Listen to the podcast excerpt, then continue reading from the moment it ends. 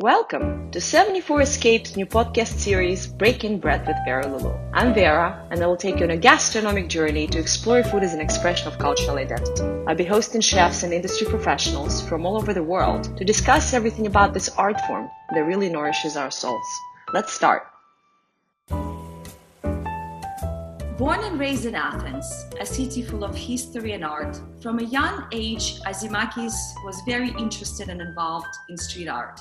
While his interest for food started to become a dream of a career, art really inspired him and helped him to develop as a young commis chef in a variety of kitchens. But nothing made him as passionate about cooking as fine dining and French cuisine. Now, an executive chef at Pied à Terre, an establishment of such history, where he has been awarded his first Michelin star in 2018 at the age of 28.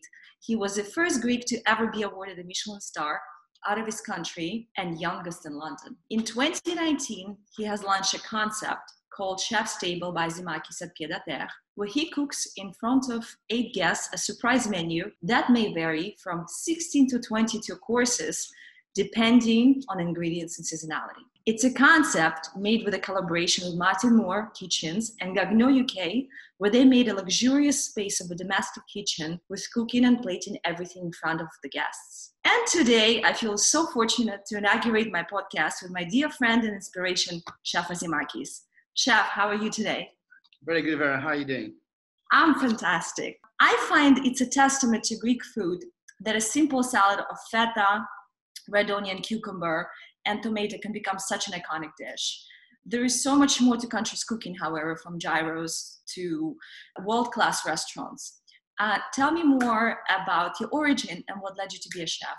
Uh, obviously, yeah, I born and raised in Athens. And now, what made me become a chef? I think the love for food generally. When I was very young, I didn't really think of becoming a chef. I didn't really feel like doing as a as a as a, a profession.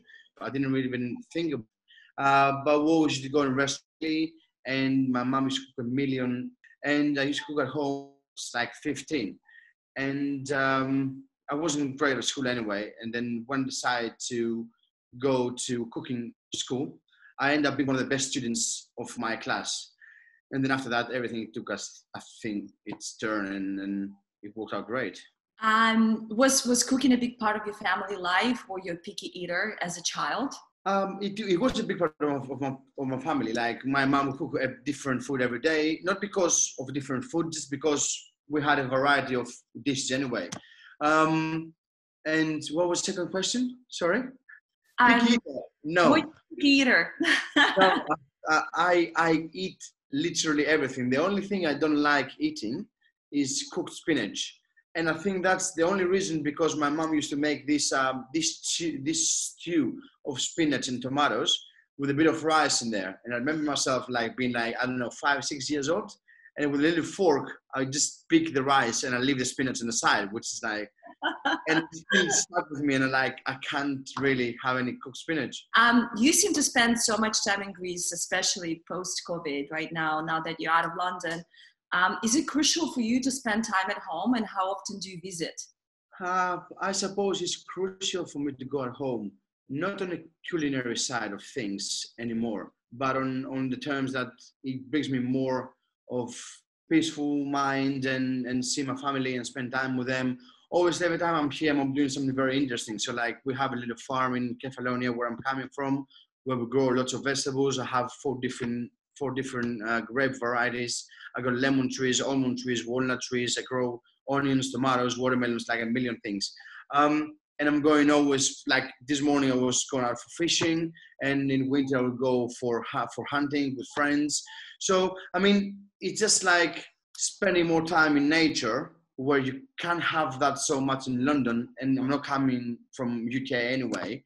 Um, I know so many more, more people here, and um, I just spend more time learning more things about different as well different regions of Greece where I'm going and traveling and see different friends. This is beautiful. So, what did you catch today since you went fishing? so, um, yeah, it's tricky to say. So, we caught uh, sea bream, which is a fish you can find everywhere. Uh, but we have a different fish called uh, salpes, which is actually I have in the fridge. Um, it's like a silver fish with like very golden lines line going going through it.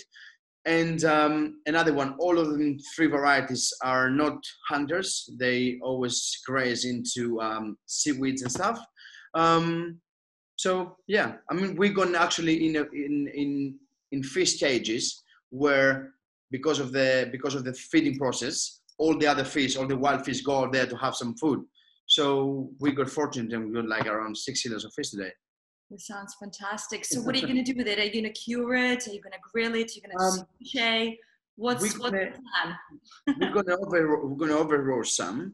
Um, later this afternoon, when I'm going to finish with the interview with you, I will go and do some grilling with my friends and have some wine and and salads and stuff. Uh, I might do some ceviche with it, which is one of my favorite like preparations of fish because you can feel the freshness when something is very fresh. It's amazing to have a ceviche. Uh, it's very like if you have it cold, it's it's very cleansing for your palate. It's it's very clean. You can feel all the flavor of the fish. Um, I, th- I, think a bit of everything because we have different as well sizes. I have small ones for frying, big ones for roasting and, and grilling. Um, and yeah, Sounds fantastic. I wish I could come over. you were awarded a Michelin star at the age of 28. What does it feel like to be the first Greek awarded a Michelin star out of Greece? I don't really think about this because I'm always I'm always trying to think about my next accolade, and um, I'm trying to be as humble as possible about it because I feel like I'm just a cook, and um, I don't want to like obviously because of the Michelin star you might have some like people contacting you and and some like celebrity chef or whatever. Like I don't want to feel like something like that because I'm not like a like a, like a doctor because I'm not saving lives or whatever. I just want to cook my food and give a nice experience to my customers. Well, you sound very modest, but I'm sure your mom is so proud of you. yeah, mom is proud, I think. Um, I personally lived in Julia Child's apartment when I was living in France, and it was such an inspiration for me uh, just to be there and, you know, learning French food and especially the restaurant scene. Um, what chefs inspire you? Like, who was your biggest influence? Uh, so inspiring most of the moment is uh, Chef Thomas Keller and Gordon Ramsay just because I feel like they're very they, they're great on on uh, serving amazing food, having three Michelin stars, and um, being great businessmen as well, having a great successful businesses. So that's where I'm looking up to to be at some point in my life at the moment. Absolutely, it takes uh, more than just being a fantastic chef. Um, so, chef, you found your way uh, to London after you left Greece. Given the amount of talent pool of local chefs, how did you view the London culinary scene when you took over Terre? Was it intimidating for you to step into London scene? I don't feel myself that I want to be challenged though by any chef there. I feel like everyone, even if it's from London or not, has a unique um, character and unique food anyway. So I feel like everyone is unique and should have their own like customer or clientele. So personally, I don't think there was a problem for me and I don't feel like it shouldn't be a problem for anyone else because just is everyone is special and unique in their own way.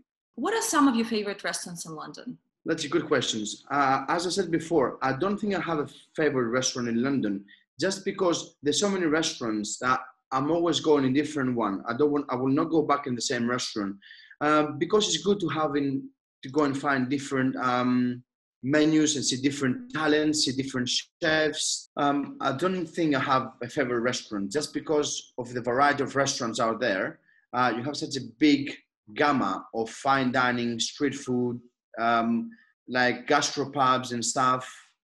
So I feel like everything is unique, and I will not go in a restaurant a second time. Not because I don't like it, just because I want to find more experiences. I absolutely agree with you. I think whether it's a gastropub like Quo Vadis to fine dining, London has such a fantastic variety of exactly yeah restaurants. So um, going back to the restaurant, it's almost like missing an opportunity to dine somewhere else because there's just so, so so many restaurants to experience. Exactly, that's the way I'm thinking. Yeah. How do you think COVID will affect the restaurant business?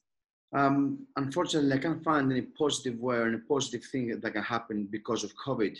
Um, we don't know anything yet, but I suppose if I have to have half the seats in the restaurant, definitely I have to have half my staff, which will leave so many chefs that have the dream to become someone unemployed which really breaks my heart. Unfortunately to let go some of my staff where i know that all of them really want to become someone and be, maybe become someone like me or maybe someone like a different chef um, that's even going to bring less profits to the restaurant which is very sad which can you can see the future of yourself not being as bright as it was before i suppose we only have to let to just see what's going to happen. And i really hope that the cure will happen that you know we're going to go back to normal life and nothing bad will occur. It is heartbreaking indeed. I i'm just staying positive for all hardworking chefs out there. Yeah. um, what do you think is our responsibility as chefs for a more sustainable and eco-friendly friendly industry? Do you think uh, veganism is a solution it's another tricky question. Like it happens that from my tradition as as a, as a Greek, first of all, not as a chef, we've been brought up with a million vegan recipes from ancient Greece or whatever. So we had this vegan like diet even before it was even a culture or whatever. I don't, I don't know how I can call it. So I don't feel like veganism. I think veganism is a fashion, and I don't like follow fashion really myself.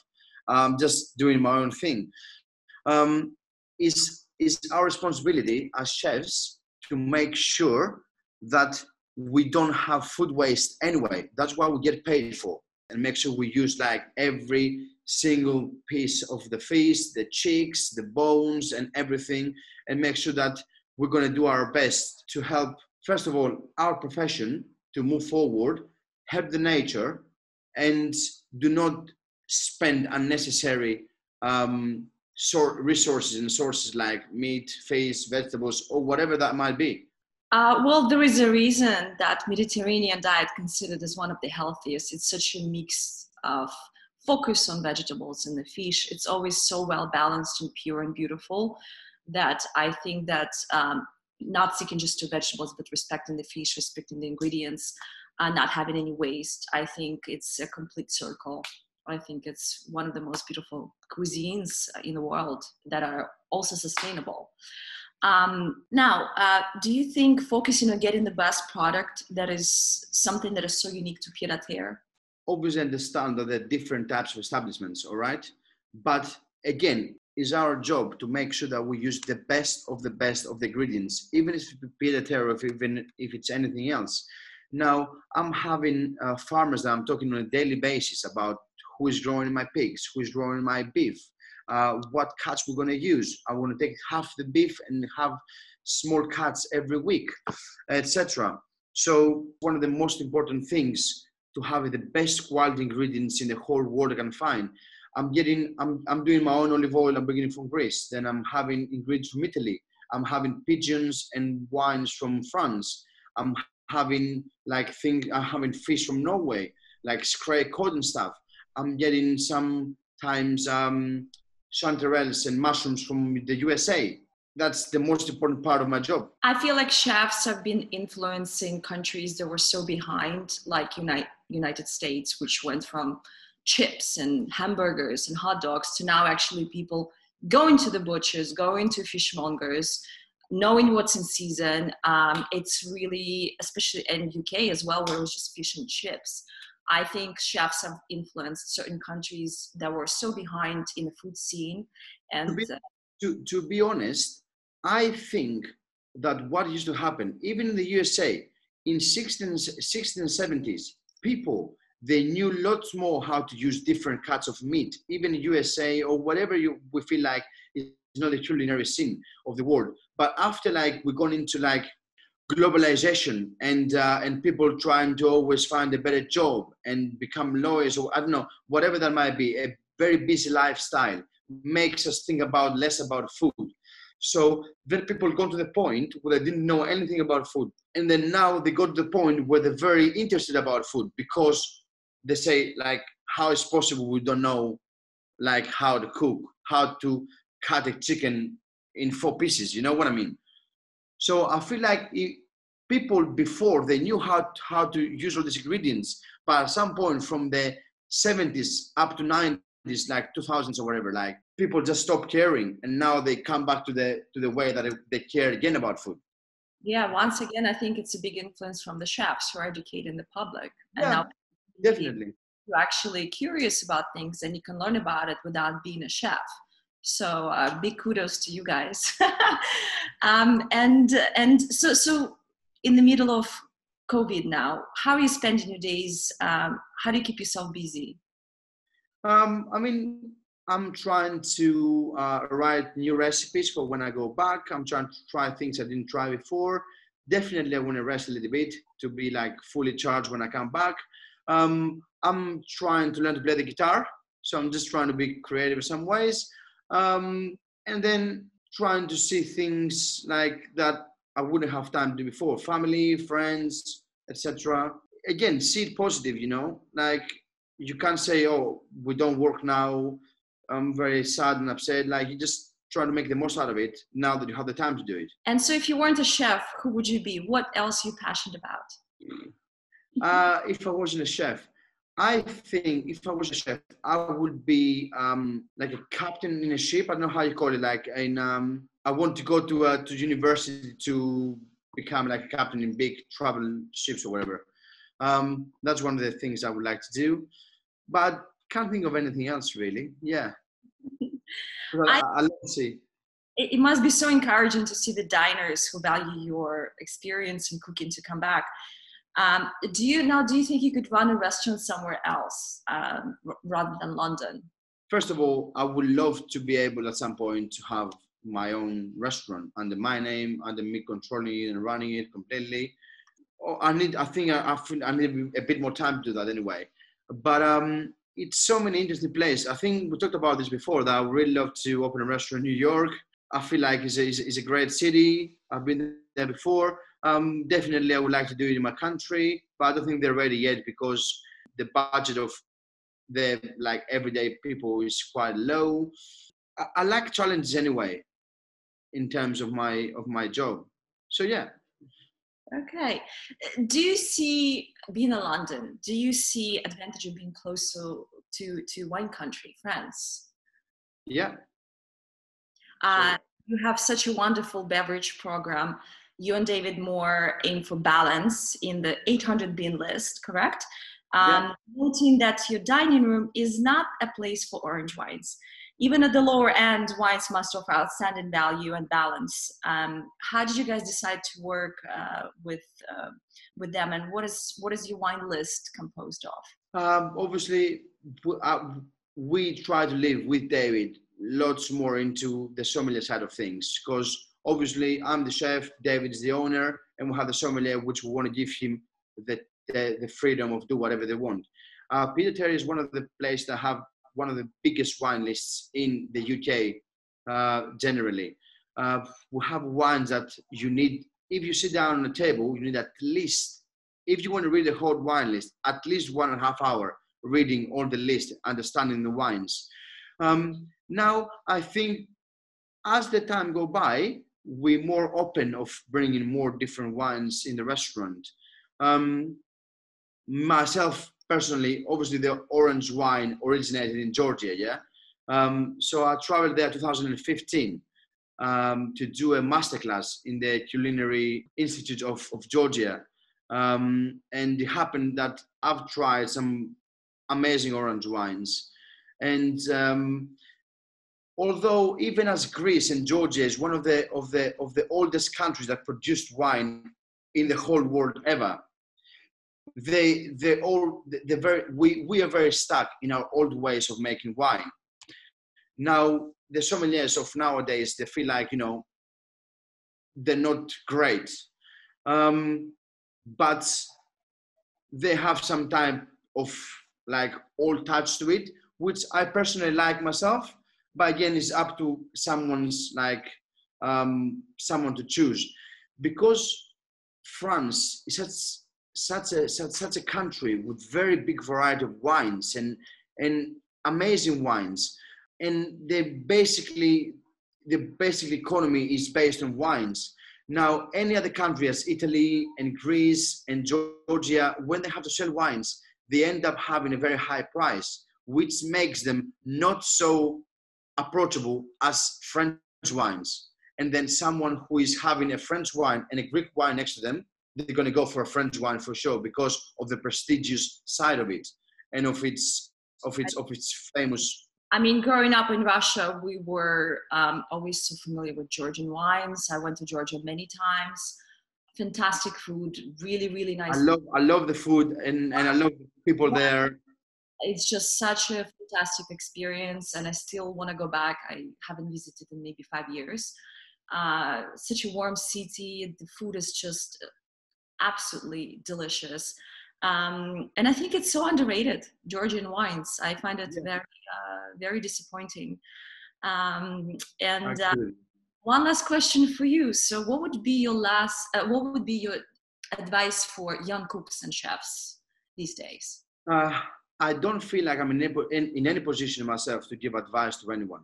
Um, I just don't like this idea of, you know, I did my own thing, it worked out. I don't want to give the same advice to anyone else what worked for me, I would say, is like I had my head down and worked very, very hard to achieve what I've achieved. I've left friends out, I've left family out for a very long time. Some people they don't want to do this. Like it's, it's up to their like it's up to their mind what they want to do. But working very, very hard is is the only way it will can it can make you become someone or make a name for yourself. Like I don't think by by becoming a you know a rock star and superstar in the culinary scene will ever become amazing because uh, the actual skills and taste are very important, aren't they? This is very unlike Gordon Ramsay, who I actually absolutely adore. But Chef, um, I actually can't thank you enough. It was so wonderful to be breaking bread with you. Um, I really hope to share a glass of soup with you. Um, Sante, and thank you thank you very much for having me here as well. It was great talking to you.